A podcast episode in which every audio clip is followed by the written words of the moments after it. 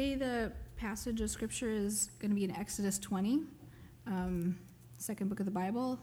Um, if you're not familiar, there's Pew Bibles in front of you. And um, we're going to be in Exodus chapter 20, verses 8 through 11.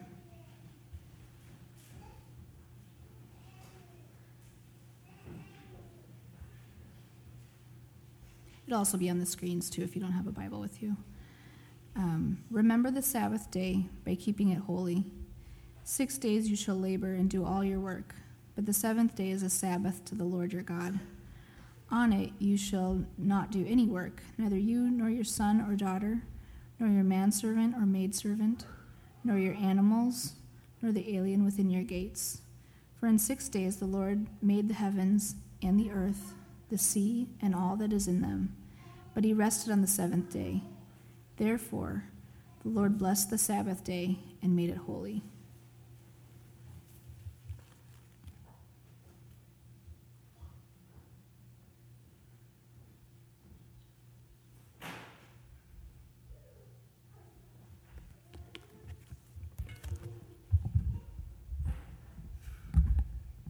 Good morning, church.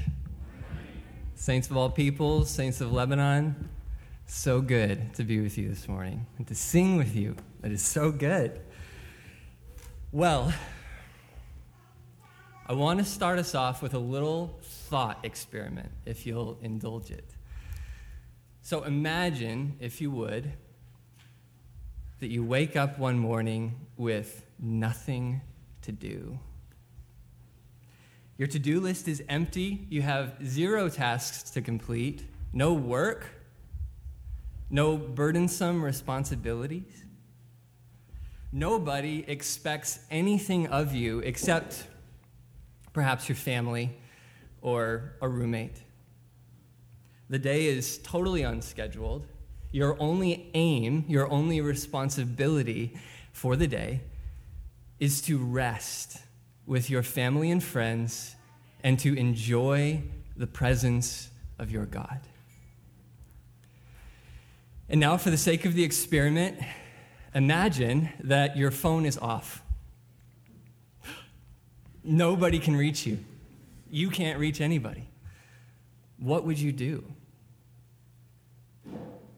Would you do something that you love to do but don't normally have time to do, like journal, take a prayer walk? Would you drink in the creation of God? Go sit beneath the clouds, go walk under the trees? Would you spend some unhurried time in your Bible? Would you go on an adventure with your kids or with a friend? Would you try a new recipe or would you read a new book? Or would you write a poem? Or would you play the piano? Would you take a nap to the glory of God? And now take it one step further and imagine that this reality, you woke up like this one day every week. This was your life, one day in seven.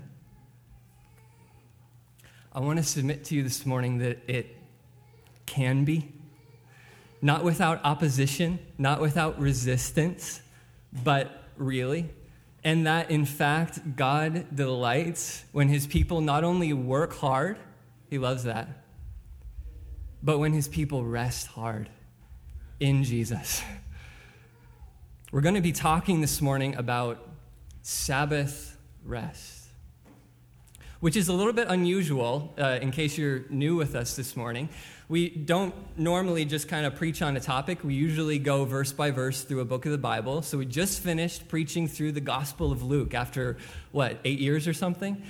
And uh, God willing, very soon we're going to preach through the book of Jonah. I think that's just like two years, so better. But this morning, instead of preaching through a book or even a particular passage, we're going to try to take some a good chunk of what the Bible says on a particular topic and apply it. And that topic is Sabbath rest. Because in a world like ours, and honestly in a church like ours, where we call each other to do a whole lot of good things, it's good. It can be really helpful to remember from time to time that together we are aiming not only to run hard after Jesus together, but also to rest well in Jesus together. And that the Christian life involves both. It is a rhythmic life, a life with rhythm. Not always the same pace, but a life where you run hard and rest hard, run hard and rest hard. So here's how we're going to do this we're going to take a look at three snapshots, three scenes in the Old Testament related to Sabbath rest. And then we're going to build a bridge from the Old Testament texts and where we are here on this side of the cross. And then we're going to offer some practical applications for how to embrace Sabbath rest today. So, with that, we're going to start with scene one, which is the beginning, the very beginning.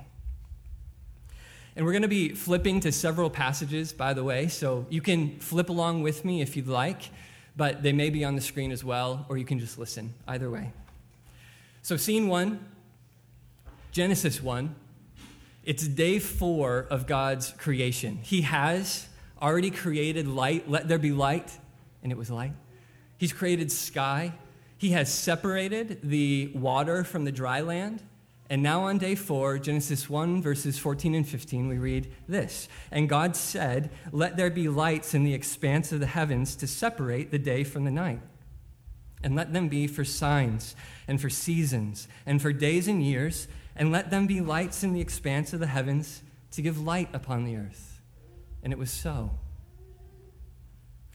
In the beginning, God created rhythms he didn't have to do it this way, but he did. He created day and night, he created month and season, he created year. So that in a place like Minnesota, you can look out your window in January and you can look out your window in July and think you're on two different planets. It's a seasonal world that God made, a rhythmic world where things aren't always the same, but they change. Day gives way to night, weeks give way to month, months to seasons, seasons to years. All of that written in the stars on day four. And then on day seven, God adds another rhythm. This one not written in the stars, but taught by his own example. So, Genesis 2, verses 2 and 3. On the seventh day, God finished his work that he had done, and he rested on the seventh day from all his work that he had done. So God blessed the seventh day and made it holy, because on it God rested from all his work that he had done in creation. So now, alongside the rhythms of day and night, month, season, and year, God adds the rhythm of the week. For six days, God worked and he created heaven and earth. And on the seventh day, he rested. Why? Why did God do it this way? He really didn't have to. He could have created the earth so that it didn't spin on its axis or revolve around the sun. He could have, if he wanted to, just created one endless workday 24 7, 365, and created humans who were able to just go, go, go. No need for sleep or slowing down. He didn't make the world that way. Instead, he made the world with a rhythmic dance to it. And creatures of dust like us, who are limited and finite and easily get tired. And he did this all before the fall, which shows that the rest that we're talking about, the rest that we're seeing here, the rhythms that we saw, are not a result of sin. We don't need to rest because we're sinners. We need to rest because we're humans in the good world that God made. It's not as if the holier you get, the less rest you need. We rest because we are creatures. It's part of what God saw when he looked upon the world at the end of day six and said, This is very good. Rhythms and rest are really good ideas, according to God. And we're going to see more of why that is soon. So that's scene one. Now, scene two is very different. We're going to fast forward now many centuries. We're in Egypt now. We're no longer in Eden. Eden is long gone. Beginning of Exodus, Exodus 1 to 11, the people are no longer, the Israelites are not living under the good rule of God in a land like Eden. They're living under the rule of Pharaoh in the land of Egypt. And Pharaoh is not like the restful God of Eden. He doesn't care about people and their needs, he only cares about productivity and his empire. And so instead of having the rhythms that we see in Genesis 1 to 2, all that we see in Exodus 1 to 11 is an endless series of work days no week, no month, no season, no year. Work, work, work. Unlike the God of Genesis 1 and 2, who is restful and gives rest, Pharaoh has a kind of single minded madness for work. So when the people of Israel grow mighty, he sets them to work. And when Moses confronts Pharaoh and says, Let my people go, he makes their work harder. And when the people of Israel finally leave, he wonders, How could I have let them get away from their work? And he chases after them. Exodus 5 4 gives a good window into Pharaoh's soul. When Moses and Aaron confront him, he says, Moses and Aaron, why do you take the, take the people away from their work? Get back to your burdens. Okay, think about the world that we live in. Obviously, a far removed from Egypt. Nobody here is living under the kind of oppression, bondage that the people of Israel were living in under Pharaoh's rule. But I just want you to think in terms of rhythm, rhythms of work and rest. Often, the world that we live in can feel more Egyptian than Edenic, more like Egypt than like Eden in terms of the rhythms of work and the rest that we walk in. There is a pressure in our society to work, work, work, achieve, achieve, achieve, accumulate, accumulate, accumulate, do, do, do, be busy, be busy, be busy. Not to mention that many of us have hearts that seem just naturally given in our fallenness to push us in those same directions. Even on our days off from work, many of us can struggle to actually really rest. Some of us steal away to check a few work emails, and we find that for the weekend, our mind is back in the office.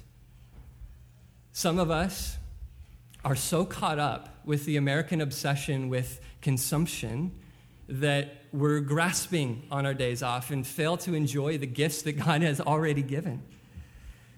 Some of us pack our weekends so full, even with good stuff, that we end them exhausted rather than refreshed.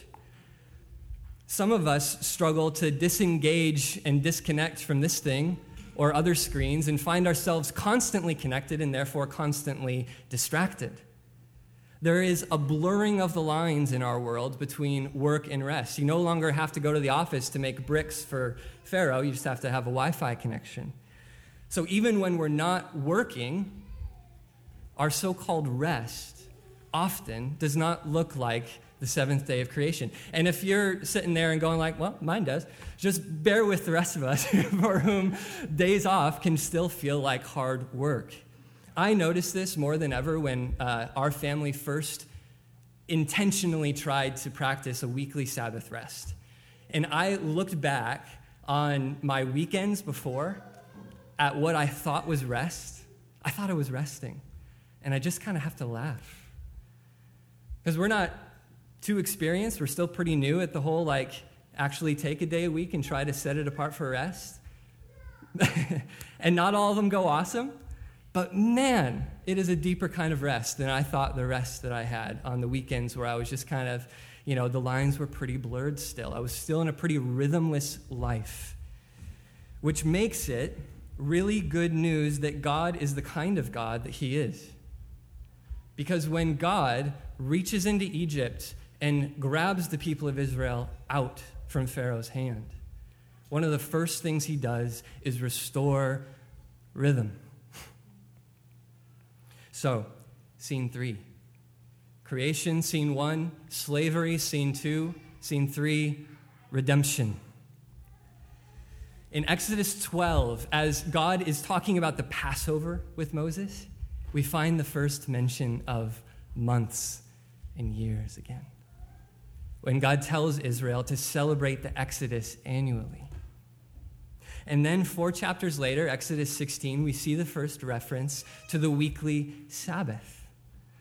And then in Exodus 20, we see the fourth commandment. Exodus 20, verses 8 to 11, which Ali read for us earlier. Remember the Sabbath day to keep it holy. Six days you shall labor and do all your work, but the seventh day is a Sabbath to the Lord your God. On it you shall not do any work, you or your son or your daughter, your male servant or your female servant, or your livestock, or the sojourner who is within your gates.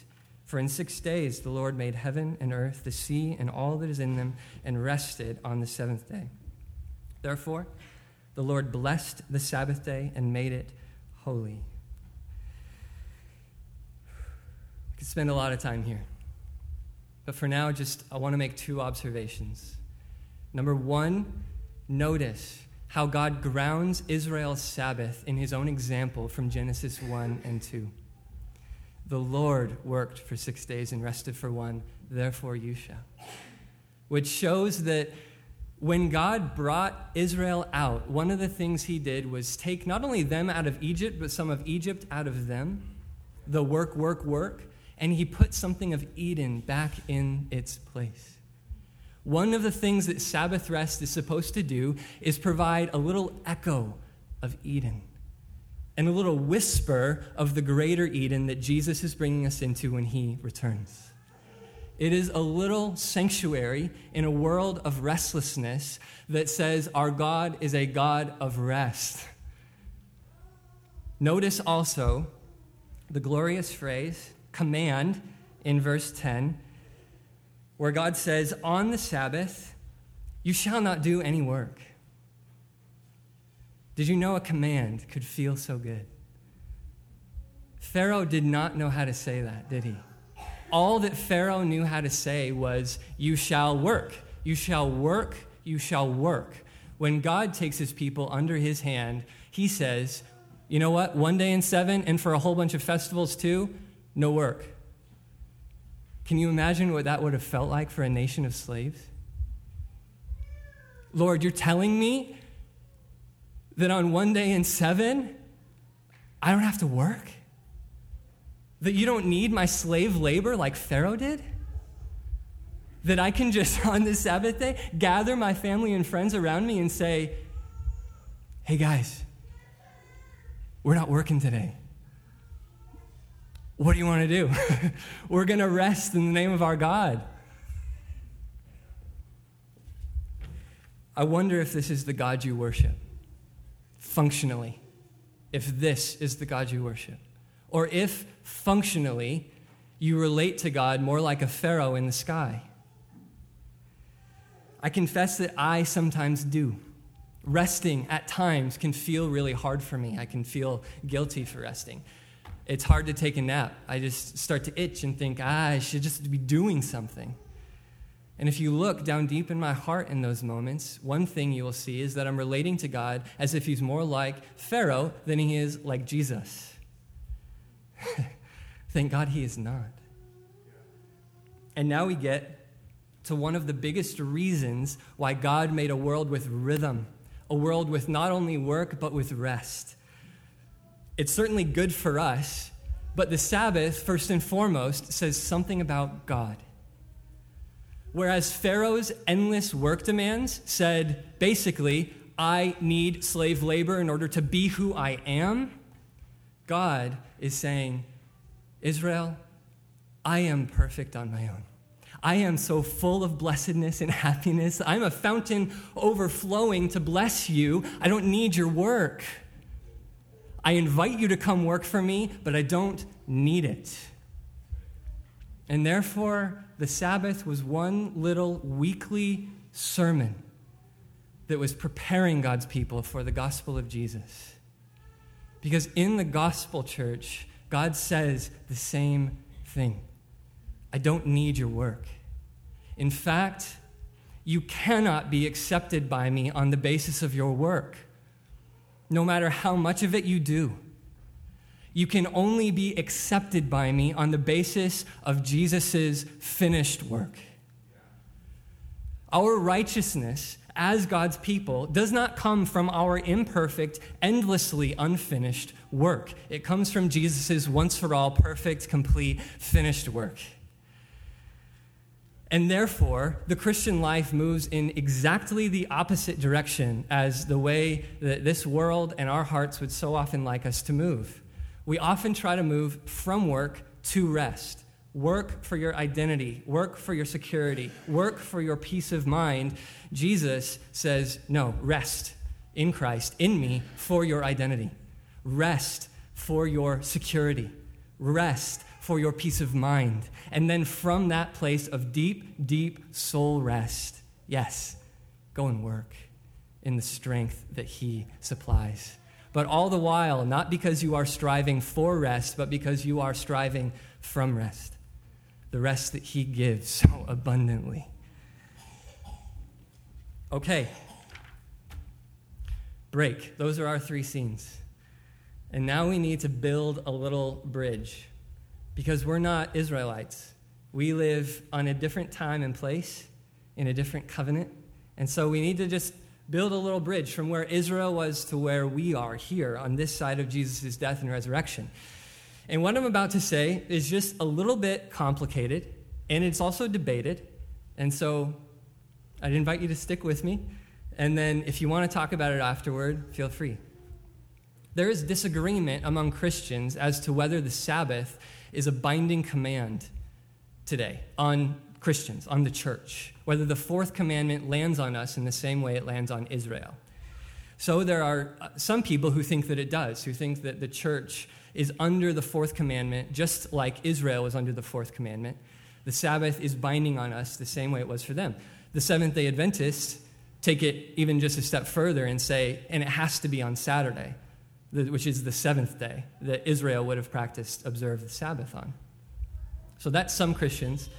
And then there are other Christians, including myself, who believe that the Sabbath is no longer binding on the people of God in the way that it was in the Old Testament, under the Old Covenant. And there are a whole bunch of reasons for, for that that we could go into, but the nub of it comes down to this the Sabbath commandment, the fourth commandment, came to Israel under the Old Covenant. And Christians are not under the Old Covenant. We're under the New Covenant in Christ. And even though there is a whole lot of overlap between the commands that come to us in the New Covenant and the commands that come to Israel in the Old Covenant, there's not total overlap. So, for example, uh, Christians don't follow Israel's food laws. We eat lobster and bacon. Some of us do. because we see the food laws, as Jesus taught in Mark chapter 7, that they are caught up and fulfilled in Christ.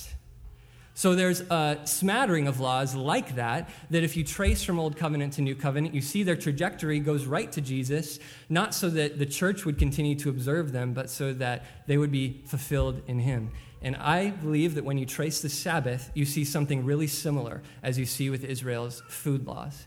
That they are, that the Sabbath is caught up and fulfilled in Jesus, who gives us the deepest rest of soul. Everything that the Sabbath was pointing to. So, Colossians 2 16 to 17, just one place we could look, where Paul writes this Let no one pass judgment on you in questions of food and drink or with regard to a festival or a new moon or a Sabbath. These are a shadow of the things to come, but the substance belongs to Christ. Israel's Sabbath was a shadow of the substance that came to us in Jesus. Come to me, Jesus said, all who are weary and heavy laden, and I will give you rest. He is our Sabbath. And therefore, I don't think Christians are bound to keep a literal Sabbath. But I do think it would be super wise to consider following a six in one pattern, or else I wouldn't be preaching this sermon. But I take the time to talk about this because it's really important to distinguish between the commands of Scripture and wise counsel from Scripture. I'm not aiming to bind your conscience and what I'm talking about today. I am seeking to offer wise counsel, what I think is a good application of the story of the Sabbath we see in Scripture. And I say that because even though we're under the new covenant, even though the Sabbath, I believe, is fulfilled in Christ, we still live under the stars. And they still sing their rhythmic song on day four, always to today. We still are creatures who are limited and of dust. Being in Christ doesn't change that. We can still look back to Genesis 1 and 2 and see that even God followed a six in one pattern for our imitation of working and rest. And one of the most crucial reasons, I think, is that we need a weekly sermon where we remember and proclaim that our redemption is complete in Christ. And therefore, this day, I am going to rest as an act of obedience to Him. And remember that I rest for my righteousness, I don't work for it. And so, with that, let's talk about what it might look like practically to embrace Sabbath rest. I have three applications for us that are going to form one complete picture. And the, the image that I want you to have in mind is of a big and beautiful garden. Our aim in these few minutes is to plant a garden of Sabbath rest in your calendar. So, first application set a boundary. Or you could say, build a fence. We need to know, have some sense of where this thing begins and where it ends. We need to mark off, have a boundary of some sacred space where good things can grow. And what I mean simply is pick a time in your calendar, ideally a consistent time that could work as set apart for rest. Build a fence in your calendar around this time with a sign above it that says no work allowed. You can get creative here. It doesn't have to be on Sunday, it can be. Christians throughout history have mostly practiced Sabbath observance on Sunday, but it doesn't have to be. It doesn't have to be on any particular day since we're not bound to the terms of the fourth commandment exactly. You can do it on Friday. You can have a day off during your week, perhaps, where you don't work and you maybe normally work on the weekends. You can do it during the week. It doesn't have to be 24 hours, though I think that's ideal. Right now, my family's trying to do it Friday dinner time to Saturday dinner time. It's just time that works really well for us. And then, so you've got a fence in your calendar. You said, okay, Friday, Saturday, dinner time, 24 hours, or whatever it is. The next thing is to expect a lot of resistance. Build a fence and something will start banging on it. At least that's my experience. Don't be surprised when you are trying to find a place designed for rest and you find yourself wanting to smuggle some work into it in your pockets. You want to check a few work emails. You want to mow the lawn. You want to do a small house project. Uh, just go get some groceries real quick resist. God anticipates that temptation. Listen to this from Exodus uh, 34 21. God says to Israel, Six days you shall work, but on the seventh day you shall rest. In plowing time and in harvest you shall rest. In plowing time and in harvest okay, we don't do plowing time and harvest, but these were busy times. If any time it would feel crazy to not work all seven days, it was this time. If there was any time when your livelihood felt like it depended on restless work, it was this time.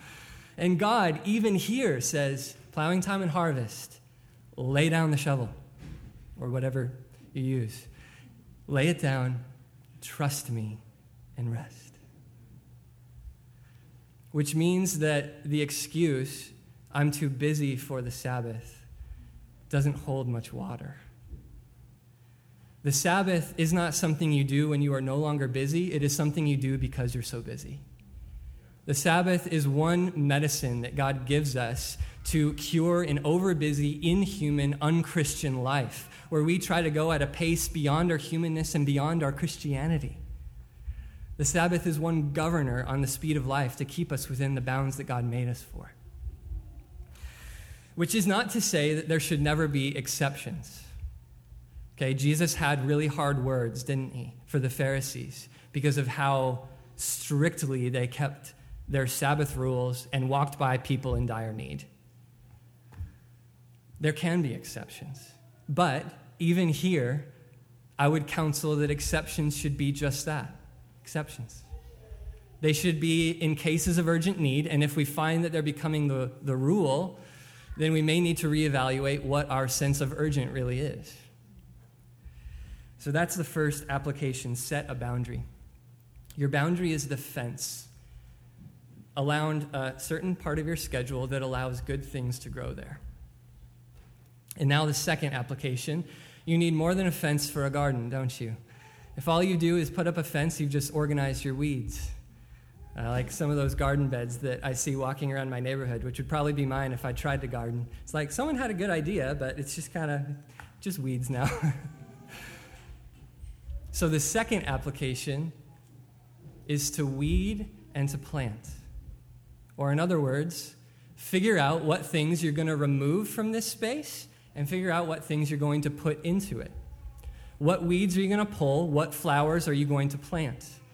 And the governing principle here is as much as is possible and wise to remove things that are draining and to plant things that are refreshing. And I get that language of refreshment from Exodus 31 17.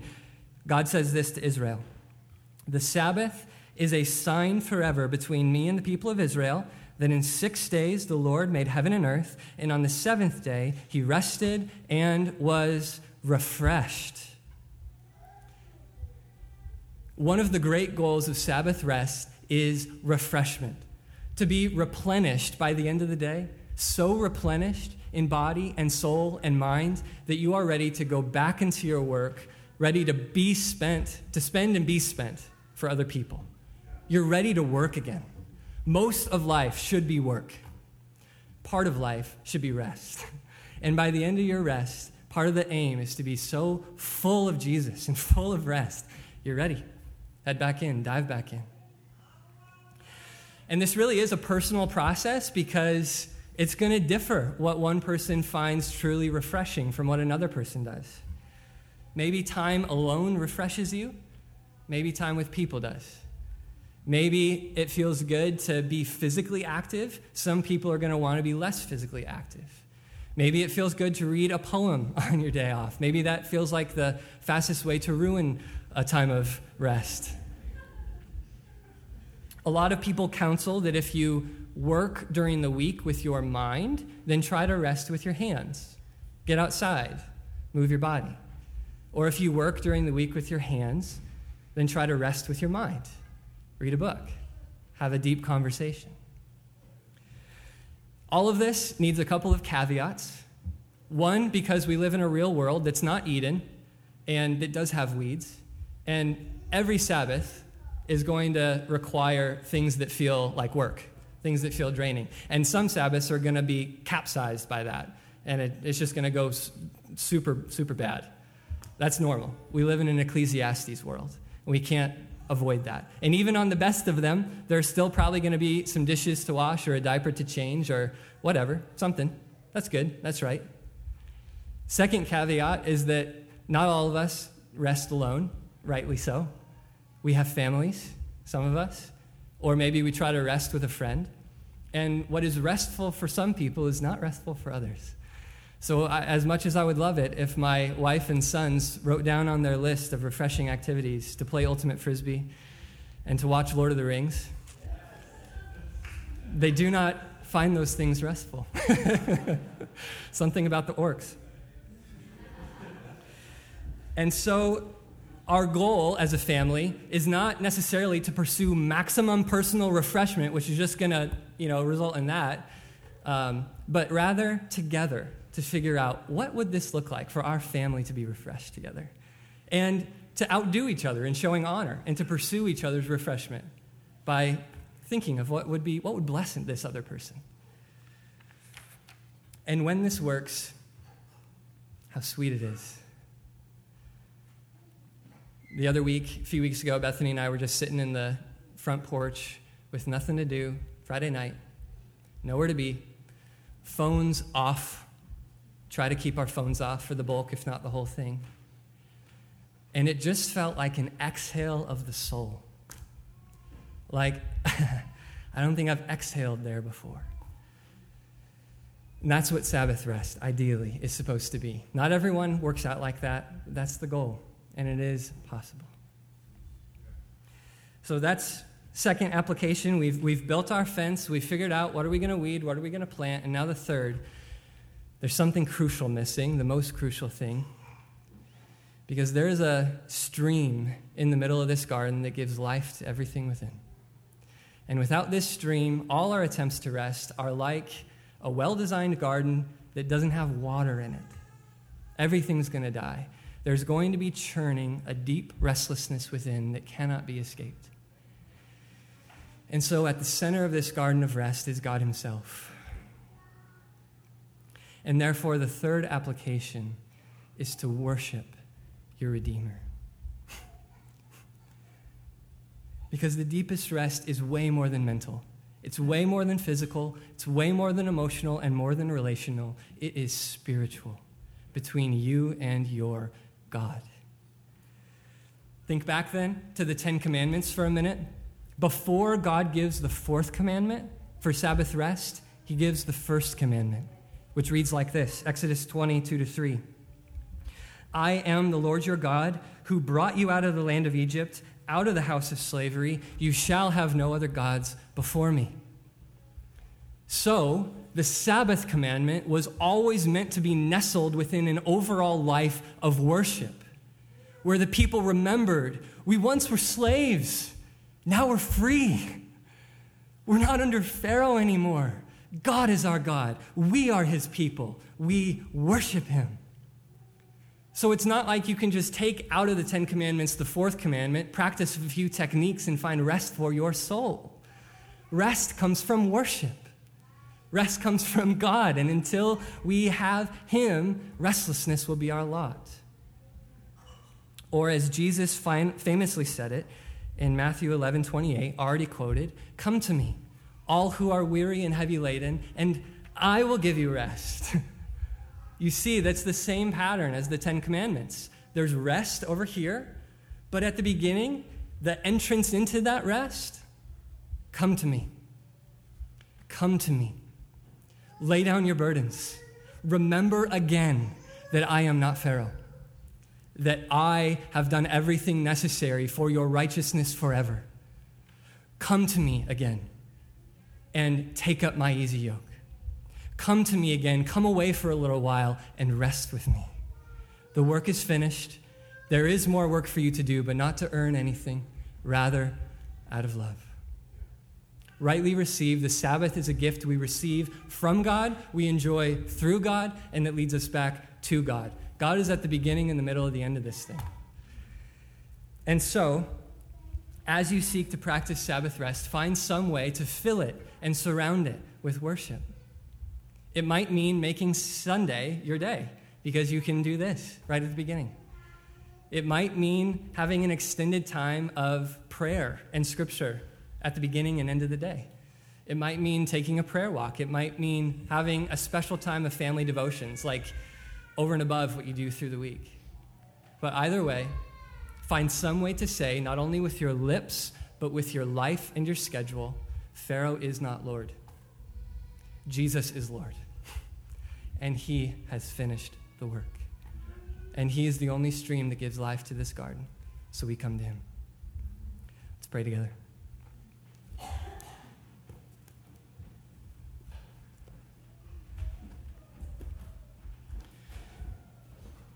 What a wonder, Jesus, that you looked upon people like us and us, and you said, Come. Come to me. You knew what was in us. You know what is in us. You know the wickedness. You know the unbelief. You know the ways we try to work for an identity, try to work and labor and strive, perhaps some of us, in order to feel righteous before you, rather than resting in your righteousness. And still you said, Come. And so we want to. We want to come to you right now and find rest for our souls. And we want to go into this work week resting in you, knowing that rest does not ultimately depend on a space in the schedule, but on you, whether we are on the weekend or during the week. So we give thanks to you, and we pray now for your help. In Jesus' name, amen.